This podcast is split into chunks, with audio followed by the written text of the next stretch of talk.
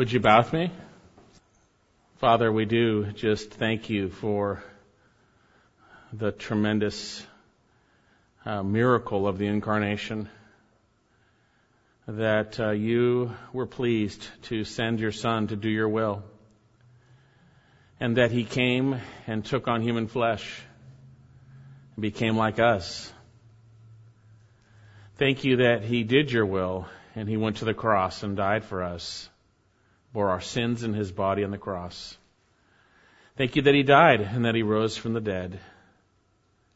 Thank you that all of uh, Christmas points to what Jesus did for us on the cross, the reason why he came. And Lord, I thank you as we have a chance today to look into your word to be reminded of uh, what you have declared concerning your son. I pray we would listen intently and we will respond rightly so that you'd be glorified. We pray this in Jesus' name. Amen. Now, why did you come to worship today? Did you come because you had to?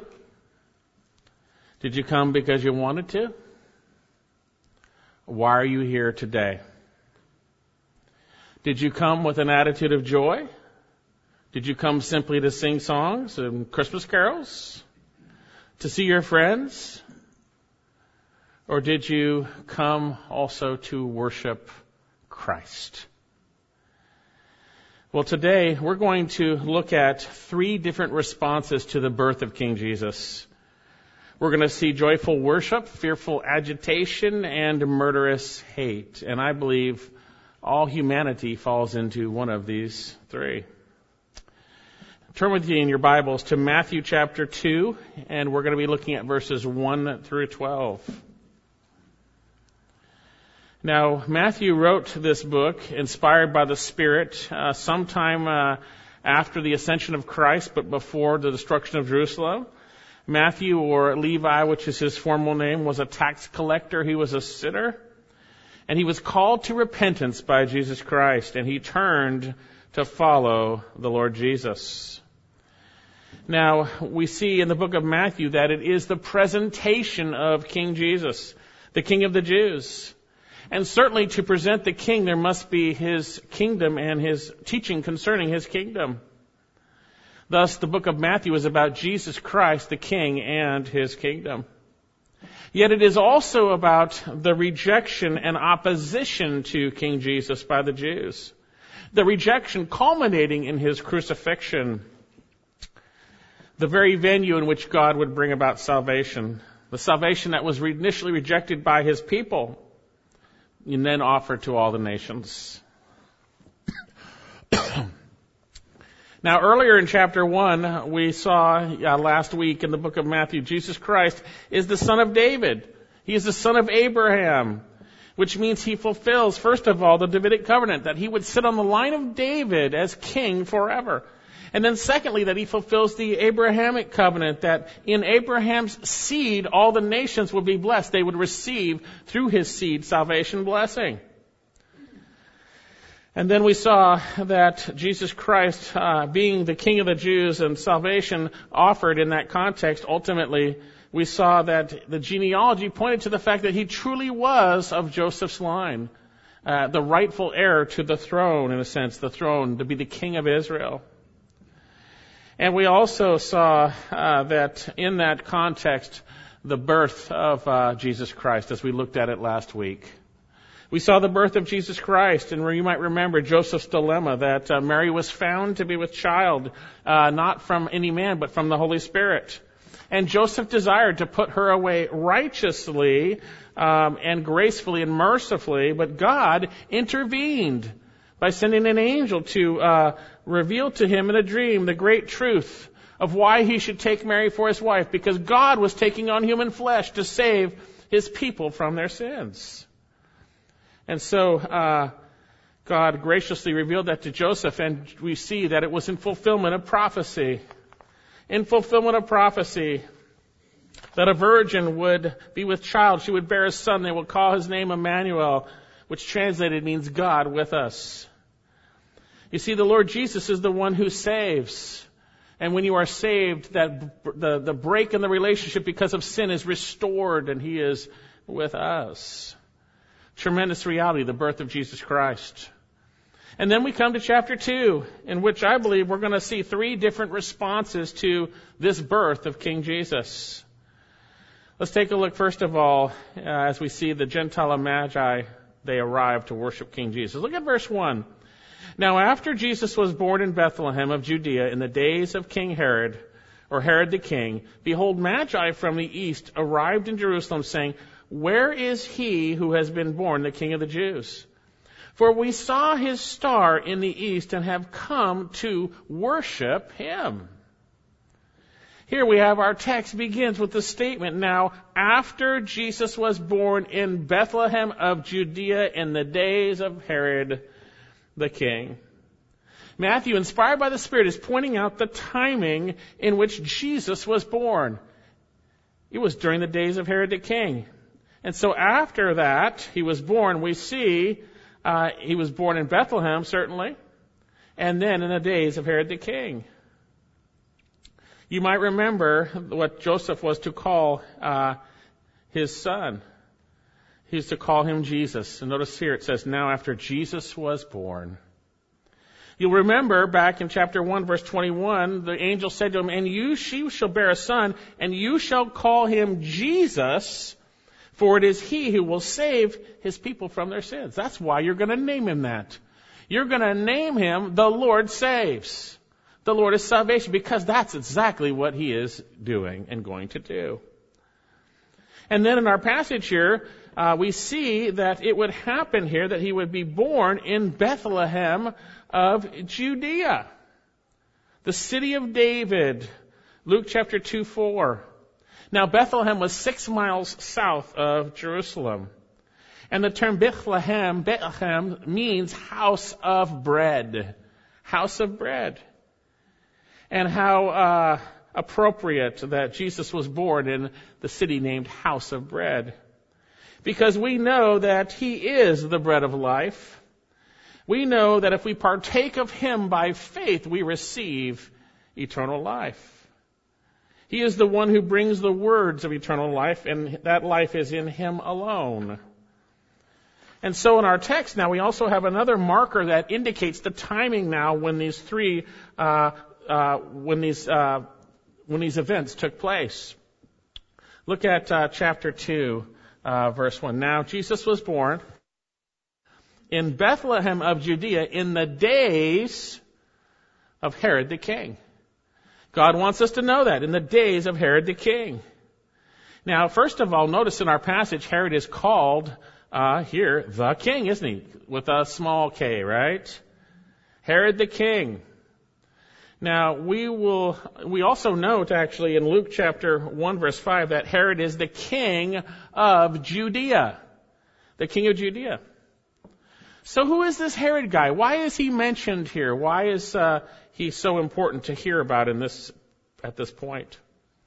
Well, first of all, Herod the First, that's who he was, as he was known in history, was Herod the Great. That's the way they see him in history. He was not a Jew, but he was an Idumean. He was uh, of Edomite uh, origin. That explains a lot, by the way, as we'll see. Esau would have been his great, great, great, great, great, great, great granddad, right? Esau would have been that. And he was not a very nice man. In 47 BC, when he was in his mid 20s, he was named the governor of Galilee. That was a very high position by Rome. And apparently the Romans hoped that he would pacify the Jews. And after a trail of much blood, he did so, as we see in history. Now Herod was, as we're going to see, a clever yet very evil man who used violence to hang on to power. In 40 BC, the Romans said it named him the king of the Jews. Now that's a big slap in the face to the Jews. Because they knew that their king was coming. At least they believed that portion. They didn't accept him when he came, but they knew the king was coming. And so it was a slap in their face. And so the Jews despised him, and in a sense, he despised them. You see, he wasn't a Jew by birth or religion, but he was a powerful man. He was so powerful that when he refurbished the temple, it was called Herod's temple. That's the temple that Jesus went into. It was refurbished by Herod. Refurbished by Herod. He was also a brutal killer. Indeed, he murdered many people to stay in power, including his brother-in-law, mother-in-law, wife. He also had sons by one wife put to death. He was a brutal man. He was a murderer. Even Caesar said of Herod, it is safer to be Herod's sow than his son. Now certainly in the latter portion of chapter 2, we see that Herod is a murderous maniac of a dictator. Murderous maniac of a dictator. Look down at verse 16 of Matthew 2. He slew all the male children who were in Bethlehem and all its environs from two years old and under. That's a murderer. All the children in that area, two years old and under. But as we're going to see, the true Messiah, the true King of the Jews, had come on the scene. Back to our passage. He thought he was king, but the true king had come. Now, after Jesus was born in Bethlehem of Judea in the days of Herod the king, Behold, Magi from the east arrived in Jerusalem, saying, Where is he who has been born King of the Jews? For we saw his star in the east and have come to worship him. Uh oh. We got a problem here. Where is he who's been born King of the Jews? Well, I thought uh, Herod was the King of the Jews. I thought he was the guy, the head guy. Where is he who has been born King of the Jews? Now the Magi are looking for someone who's been born King of the Jews to do what? To worship him. This king is not only King of the Jews, he is one to be worshiped. He is one to be worshiped, which implies, as we will see, deity. Deity. Where is he who has been born King of the Jews? And obviously Matthew says that Herod was the king to help us understand why he responds this way in the context of his wickedness. Now notice, contrary to uh, the blessed Christmas uh, carol we sing and did sing, and what we see on Christmas cards, nowhere do we see that there were simply three uh, people coming. And actually, the star uh, uh, didn't actually lead them to Jerusalem. They saw the star in the east, and then they traveled to Jerusalem. We've seen his star, and we've come. So what do we know about these magi? Well, first of all, what we're going to see is that there's not much in history concerning them. Um, so let me share a few points that we see from the most accurate reality, which is Scripture. What do we know about them? First of all, our text says that they were from the East. These were not Jews, these were Gentiles from the East. Now, some teachers, uh, wrongly, I believe, and very wrongly, have gone to say that these magi are the kingmakers. They went around to make kings. No, that's not what our passage says. We have come to worship the king. They're not going to make him the king. They've come to worship him. He is already king. They were coming to worship him. Now, it's certainly possible that these magi existed, were the same type of people who existed in the time of Daniel, when Israel had been exiled into Babylon. And it's interesting that 600 years before this, Nebuchadnezzar had appointed Daniel as ruler over the province of Babylon because the Lord had enabled him to interpret Nebuchadnezzar's dream. And we see in Daniel 2:48 that it reveals that he was made chief prefect over all the wise men of Babylon. And in Daniel 5:11 we see that Nebuchadnezzar had made Daniel the chief of the magicians, the conjurers, the Chaldeans and the diviners. Now the term magicians in the Greek translation of the Old Testament in the book of Daniel, it's spoken 12, 10 times there in Daniel alone, uh, is the same word we see in Greek here, speaking of magi, of magi. So who were these magi? Were they pagan astrologers? Possibly. But most likely these magi were the wise men of their day. They were most likely highly educated, uh, like those of the day of Daniel. And so, if we see, it's quite possible also that the biblical truth that Daniel had learned and understood and brought forth was passed down to these magi, because he was in charge of all of them for many years. So we don't know much about the magi. Uh, we don't know if they're pagan or not, but we do know that they were given revelation by God and they responded rightly. They responded rightly. So what can we observe here about the Magi? Well, it's apparent uh, from our passage that they must have had some type of influence because they were able, as we will see, to receive a hearing before Herod. You don't just get to be able to go before the leader of the whole area uh, just for any reason. They must have been influential. Maybe there was a lot of them, a lot of them.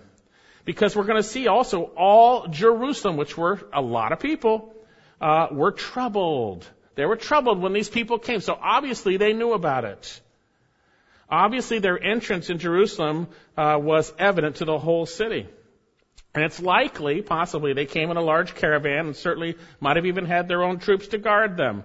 Our text doesn't say, but because of the way Jerusalem responded, it's likely that that is the case and that Herod gives them a hearing.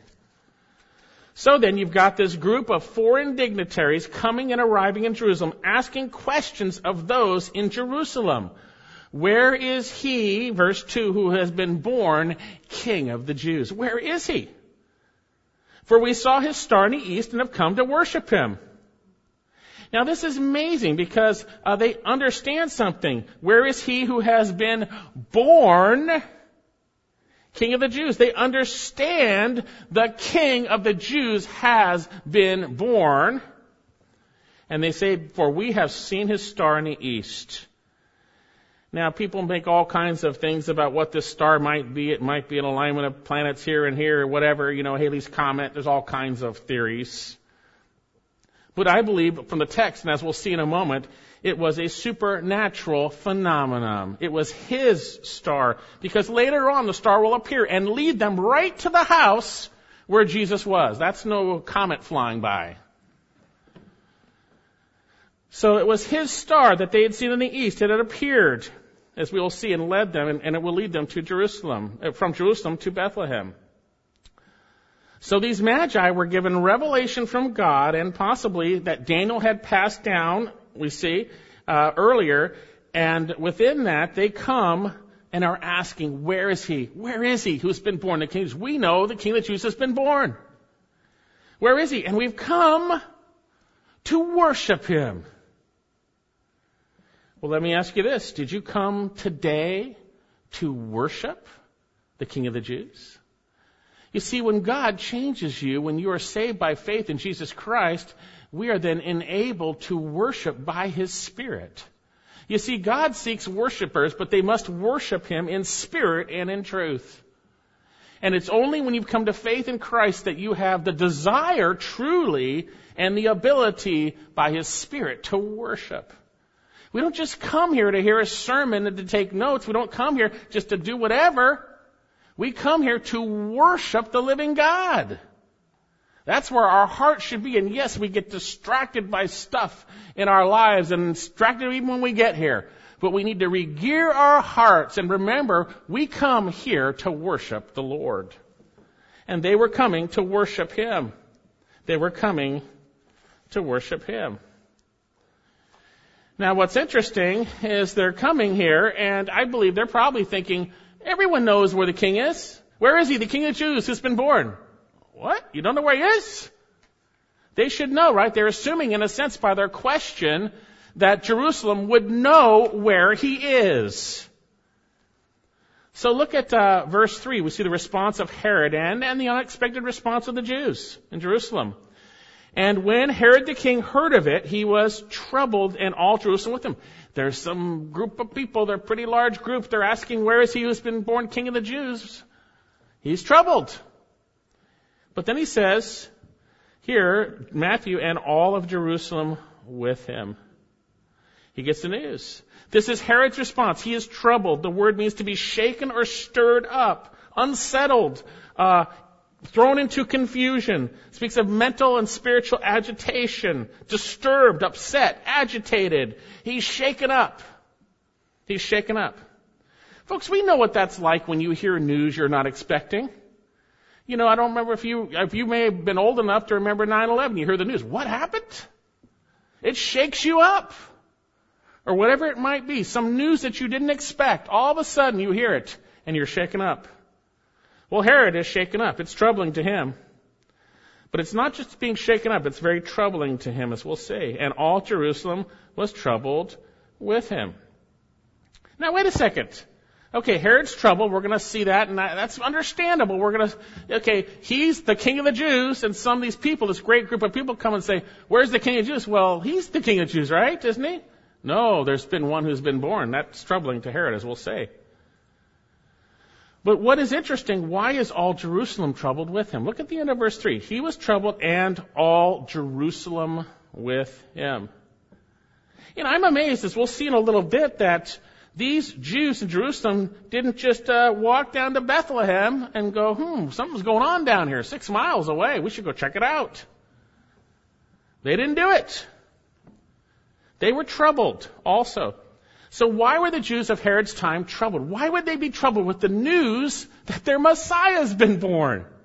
Weren't they waiting for the Messiah? Weren't they looking for him? Wouldn't that be, wow, wow, did you hear that? The Messiah has been born possibly. Wow, wonderful. No, they're troubled. The word doesn't speak of just being uh, not sure or, or kind of perplexed. It means you're troubled, agitated. Why would they be agitated? Well, let me uh, posit you some answers from Scripture why I believe they were agitated. They knew the Word. They claimed to know the God of the Word. But they were in unbelief. They were in unbelief. And their unbelief was exemplified by the fact that they ultimately, as Jews, rejected their Messiah and called upon him to be crucified. The apostle John says in John 1, 9 through 11, there was a true light coming into the world who enlightens every man. He was in the world and the world was made through him, speaking of Jesus, and the world did not know him. He came to his own and those who were his did not receive him. They didn't receive him.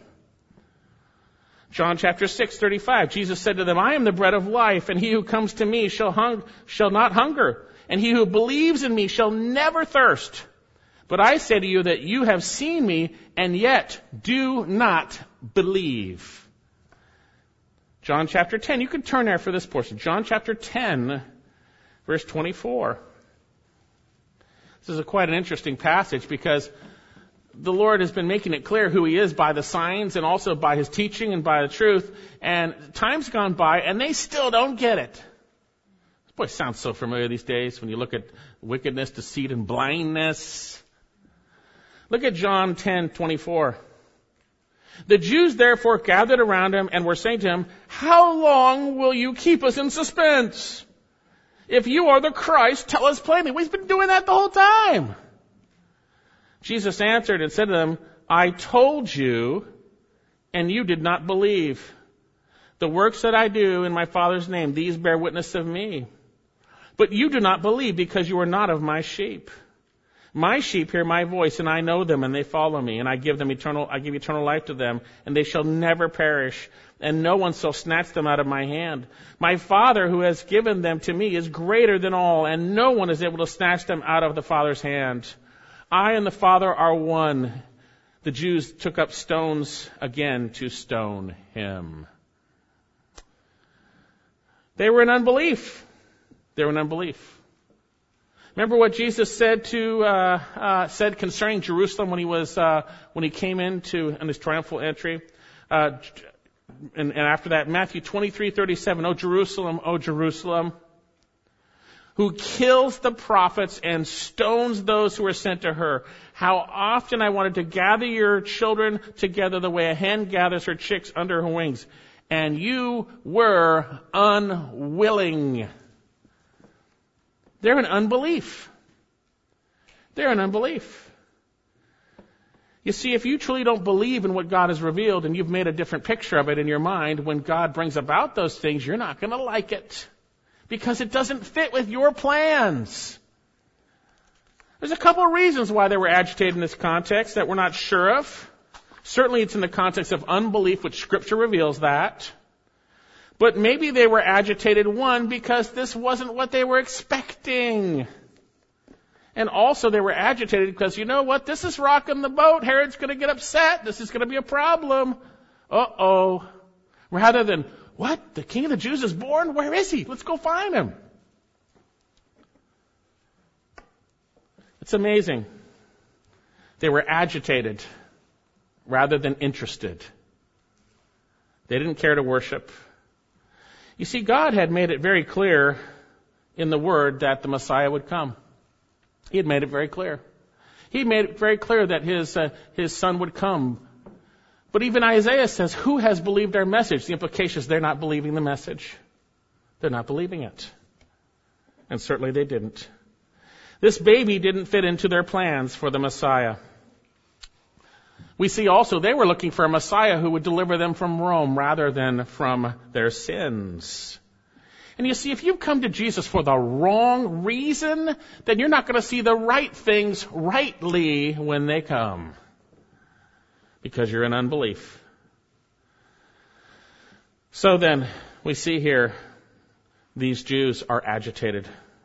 One pastor writes, unbelieving Jews are just like all other unbelievers. They refuse to seek God or to worship Him. Being Jewish is no more inclines one to recognize God's salvation than being raised in a Christian home does. Proximity to the truth is not enough. It is not shocking to find that when our Lord publicly presented himself to the nation some 30 years later, accompanied by signs and wonders, they failed as a nation to accept him as their king and it was in Jerusalem that he was crucified. The Jews should have understood what this meant the Messiah was born. That he would come to die for our sins because all of us like sheep have gone astray. They should have believed the message that he needed to suffer first. They should have believed it. But they didn't. And so they're troubled by those who truly seek to worship. And isn't that the case when there are those around you who are not, not pious, false people, but true believers who trust Christ and want to follow Him and worship Him, they agitate you if you're not truly saved. So then, let me ask you this. Is this service troubling to you? Does it agitate you? Does the Word of God proclaim to you agitate you? If so, it's an evidence that maybe you are in unbelief. Which means possibly you are still in your sins and you need a Savior. And the Savior is the Lord Jesus Christ.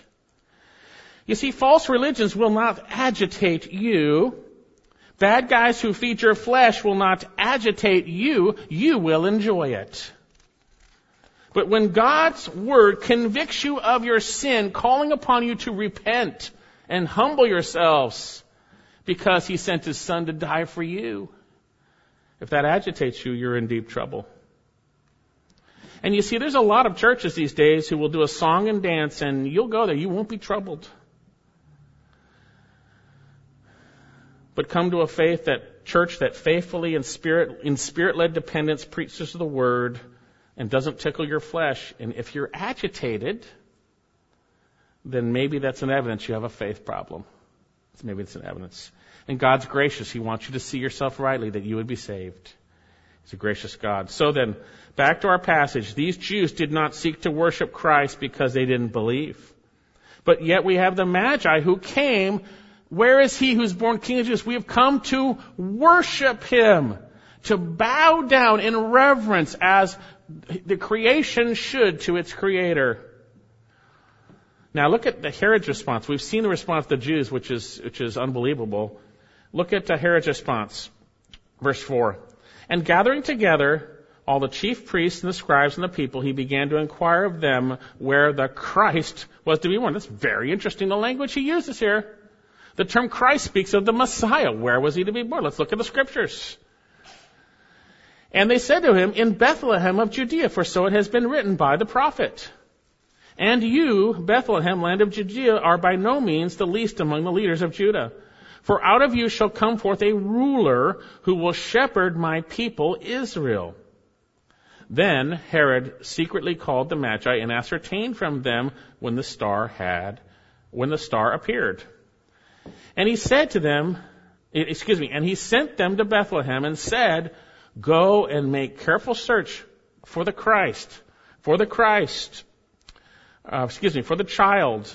And when you have found him, report to me that I too may come and, and worship him. Okay, so Herod gathers all the chief priests, the scribes of the people. Now the chief priest wasn't really a title. It was a term to describe the high priest and the ex-high priest, the captain of the temple guard, and other priests, and included the 70, the Sanhedrin. They would have that title also. These were the top religious dudes, okay? They were them, okay? They were the head guys. And this was a theocracy, so they were also the leaders of Israel. They're not your ordinary priests. These are the ones who effectively ruled Israel. And notice, we have the, time also, the, the, term also scribes of the people. These were not priests, but however, they were learned in the law. They understood the scriptures. They were like, like legal beagle lawyers for the scriptures. That's the scribes. They were also like theologians, in a sense. So then Herod, the unbeliever, inquires of these theocrats to where Jesus was born.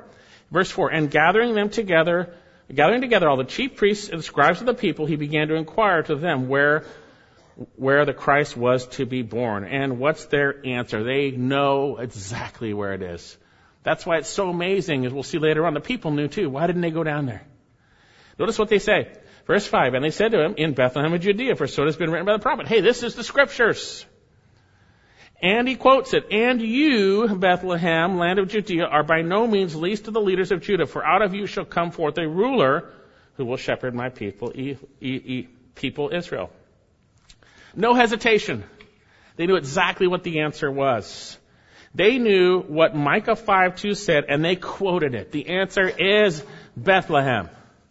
The answer is Bethlehem. That's where a ruler will come to shepherd people. Simple answer. Now, not only did the religious top guys understand this, the people understand it, it also. Look at John chapter 7. John 7. They understood it also. Which makes their fearful agitation even much greater, uh, perplexing in terms of their why would these people who claim to know the Lord act this way. John 7 verse 40. Some of the multitude therefore said when they heard these words were saying, this is certain, this certainly is, is the prophet. Others were saying, this is the Christ. Still others were saying, surely the Christ is not going to come from Galilee, is he? Um, has not the scripture said that the Christ comes from the offspring of David and what? From Bethlehem, the village where David was? They knew that. They knew the scriptures pointed to Bethlehem for his birthplace. They knew that. And this is tragically telling. The leaders knew, the people knew, they knew where he was to be born, and yet we have no record of them going to search for him to worship him. Herod's going to search to kill him, but no record of the people. Wow, the Messiah's been born. Let's go check out and see if this is the case. Let's go. It's only a couple hours walk. Why don't we go? Well, they didn't go. So here, we have uh, the reality of the lack of a desire to worship Christ, and then also, as we're going to see, the, the wicked, devious, hateful uh, heart of Herod, who's going to try to find out where he is so that he can kill him. Now, for some of you, now these, these wise men, they, they're going to great lengths to find out where it is. Herod's going to great lengths for bad reasons. You know, but for some of you, possibly it's a hurdle even to get to church. It's a hurdle even to get to a Bible study. That's telling of your spiritual condition. These wise men came and from the east to worship the Lord, and they were going to try to find Christ. You know, I tell you at times I'm greatly encouraged after the message where I talk to people and they've actually heard the message and it's actually convicted their heart and they're wanting to talk about the Word of God, not because I shared it, but because it's convicting me too. And it's a blessing. But I'm also greatly disturbed at times where we hear the Word of God and we go out and there's no talk about the Word of God at all. It's like, what happened? Did you not hear that? The reality is the people were like that. The leaders did not seek to worship Christ. They could have gone six miles down and tried to worship him. They knew where it was and they now heard from the Magi. but they didn't believe. They knew so much about Christ and they were so close, yet they were so far. Yet the Magi, who had such limited revelation, so small amount of revelation, they came uh, from great distance to worship Christ. So Herod knows where the child's to be born. Back in our passage, he believes like the demons believe, by the way. He believes the scripture, I'll tell you that right now. But he believes like the demons, okay? You see, he believes the scripture to his own wicked will and advantage rather than what God intended.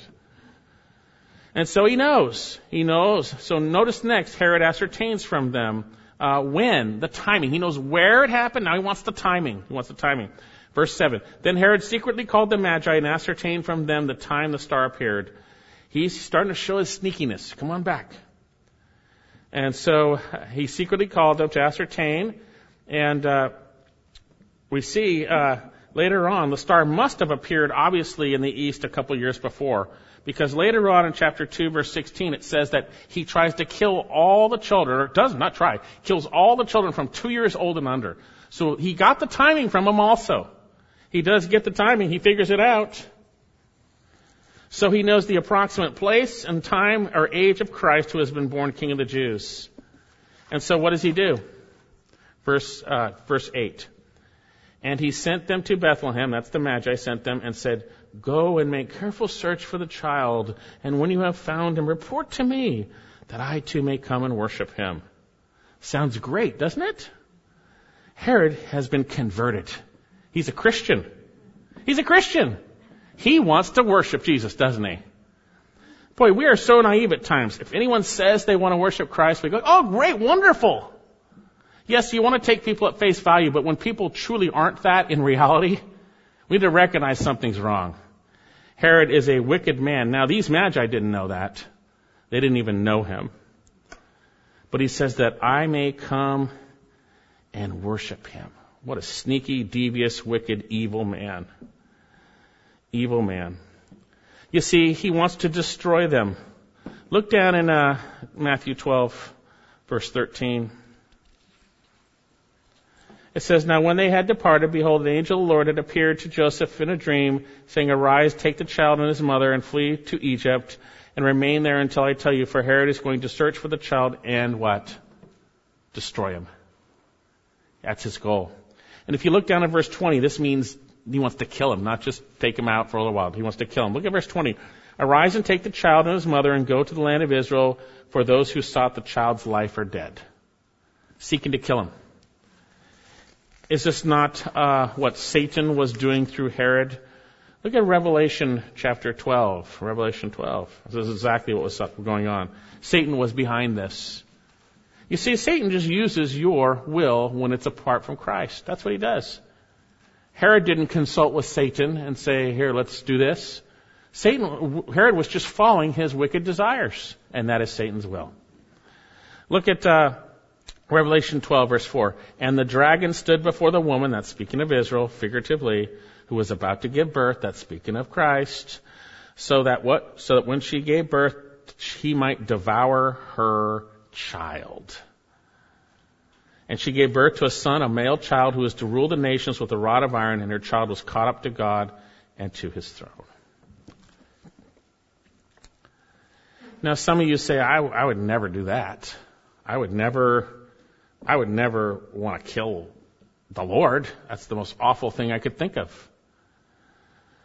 Well, there's some of you that might, in a sense, and I did this before I was saved, actively put to death uh, the thought of His Lordship in your life. You really do. You don't want Him to be king over you. You want to lead your own life. You're the king of your own life, just like Herod. You don't want someone telling you how to live your life. Therefore, you get agitated and angry. Did not Jesus share that your anger is as good as murder? Matthew chapter 5. The reality is those who follow Christ are going to experience the hatred of the world because they hate Christ. John chapter 15. And if you're a believer in Jesus Christ and manifest His character and share His word, the world will hate you. Those who may deceitfully say, I want to worship Christ with you. They hate you because they hate Christ. And I believe those, if they had the power without the consequences, uh, those of you who aren't saved, you would want the same thing. Remember what all Jerusalem did when it came down to it? Crucify him. The restraints were off. So what's your attitude towards Christ and His Word? Is it one of agitation or even hate? Then you're no different than Herod, and it's an evidence of your unbelief. You need your sins forgiven. And it's the very Christ that you are angry at is the one who died for your sins.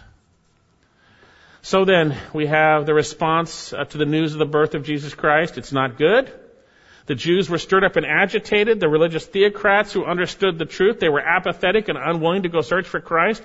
And Herod was stirred up enough to deceitfully seek to kill the Christ. So what's the response of faith? That's the response of unbelief. What's the response of faith? Of faith. Look at verse 9. And having heard the king, they went their way. And lo, take a look, the star which they had seen in the east went on before them, and it came and stood over where the child was. And when they saw the star, they did what? They rejoiced exceedingly with great joy. That's amazing. And they came to the house and saw the child with Mary, his mother, and they fell down and worshipped him, and opening their treasures, they presented to him gifts of gold, frankincense, and myrrh. Notice these magi who believed that the Christ had been born and desired to worship him didn't st- give up on their search. They didn't give up. And the star led them, the same one they had seen in the east, led them to find out where he was. They went to Jerusalem. He wasn't there. They were met with apathy and deception. And then notice, and having heard the king, verse 9, they went on their way, and lo, the star which they had seen in the east went before them, and until it came and stood over where the child was. They were seeking Christ. It appears, and God brings them right to where the child was. And it was hanging out right over the house. Right over the house. This is a miraculous star that God brought forth, and it's His star to direct the Magi to Christ so that they could do what? Worship Him worship him. And what's their response? They rejoiced when they saw the star exceedingly with great joy at his star. They rejoiced. Now they weren't rejoicing in the sign. They were rejoicing in that it was leading them again to worship Christ. And they came to the house and saw the child with Mary, his mother now, Mary's in a house. Don't believe some of your Christmas cards when the Magi are coming to the manger. They're not in the manger at this point. Jesus was born in the manger, but now he's in a house in Bethlehem. In Bethlehem here. The shepherds visited the Magi, the visited the manger, but the wise men visited a house. So they come, and what did they do? What is their response? They fell down and worshiped him. That is the only response worthy for the Lord, is to worship Him. That's why we come here to bow our hearts before the Lord and to sing His praises, to give Him the glory, to exalt in His Son, to hear His word and praise Him for it. They fell down and worshiped Him. You see, worship is only uh, for God alone, by the way. Deuteronomy 6:13 You shall fear the Lord your God and you shall worship him and swear by his name. Revelation chapter 22 the last words in verse 9 worship God. Worship God. They worshiped him and it was genuine worship. It wasn't contrived by man in his flesh. It was based on the revelation they had, the king being born, and they worshiped by faith. Indeed, their worship was not detoured by the humble surroundings or that it was, he, the king was still a babe. Folks, Christ is the center of true worship. Christ is the center. It's about Jesus Christ. Unfortunately, churches these days have made it everything but Christ. You've got worship time, worship bands, worship songs. Seems to all be about music. Here we have genuine worship. Bowing before the King of Kings and Lord of Lords, they fell down and worshiped him. Worshiped him. And notice their worship continued when they gave what was valuable of theirs. Their worship continued. Look here. Middle of verse 11. And opening their, their treasures. That's their treasure. They presented to him gifts of gold, frankincense, and myrrh. Don't miss this. Opening their treasures. They didn't give of someone else's stuff. They opened their treasures. And as we see, they gave cheerfully. This reminds me of 2 Corinthians 9, verse 6. Now this I say. This is speaking of giving with the right heart, by the way. He who sows sparingly shall reap sparingly, and he who sows bountifully shall also reap bountifully. Let each one do as he has purposed in his own heart, not grudgingly or under compulsion. For God loves a cheerful giver. They gave, opening their treasures, they presented to him gifts, to him gifts of gold, frankincense, and myrrh. Now, many commentators, the only thing they say about this usually is that these gifts probably funded Mary and Joseph's uh, flight to Egypt or whatever. Maybe, possibly, the scripture doesn't talk to that. But I think these gifts are very representative of some very important things about our Lord Jesus Christ. First of all, gold represented wealth and power, and it pointed to the fact that he's the king. Frankincense was an incense used in temple worship, and I believe this pointed to his deity and the worship thereof. Isaiah chapter 60. Turn there to Isaiah chapter 60. We see this will be what happens and what is brought to the king in the millennium. When Christ is reigning on his millennial rule, this is what will be brought. Isaiah 60, verse 6.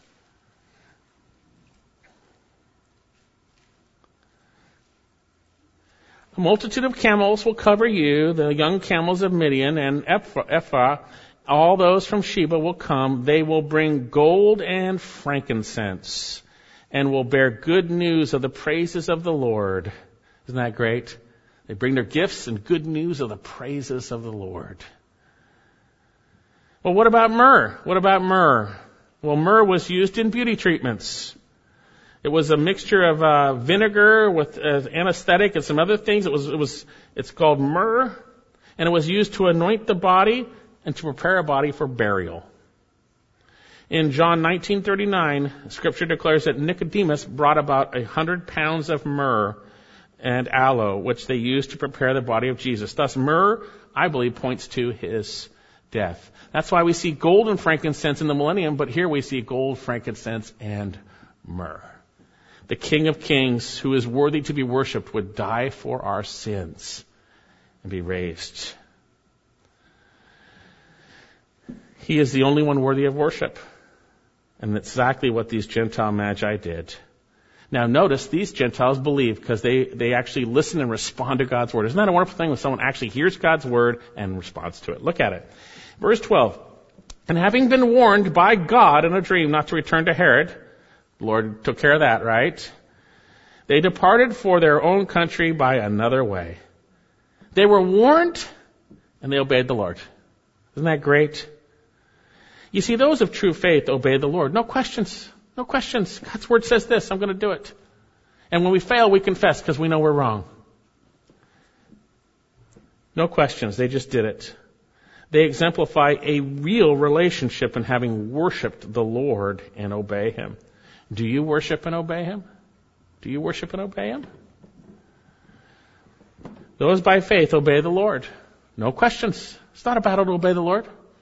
It's what we do because we, we love Him. And He's changed our heart. He's written His Word on our hearts, so we want to do it. It's only when sin gets in the way that we see rebellion and pride. And having been warned by God in a dream not to return to Herod, they departed for their own country by another way. Today we've seen three responses to the birth of King Jesus. The King who brings salvation. First, we saw the Jews, those who had so much information concerning the Messiah, the Christ. And these Jews were agitated They were apathetic and unbelieving. Then we saw Herod, a murderous madman who uh, saw Christ as his opposition, an opposition that must be destroyed. And that evidenced an unrestrained heart of unbelief. Unrestrained. And lastly, we saw the Magi who went to great lengths to worship Christ. And when they found him, they joyously, joyously worshiped in the context of obedience. Let me ask you, who are you like? Who are you like? Are you like the Jews that know so much and yet, uh, when confronted with truth, get perturbed by it? Are you like Herod that sees Christ as a threat ultimately to your will and your way in your life? Or are you like the Magi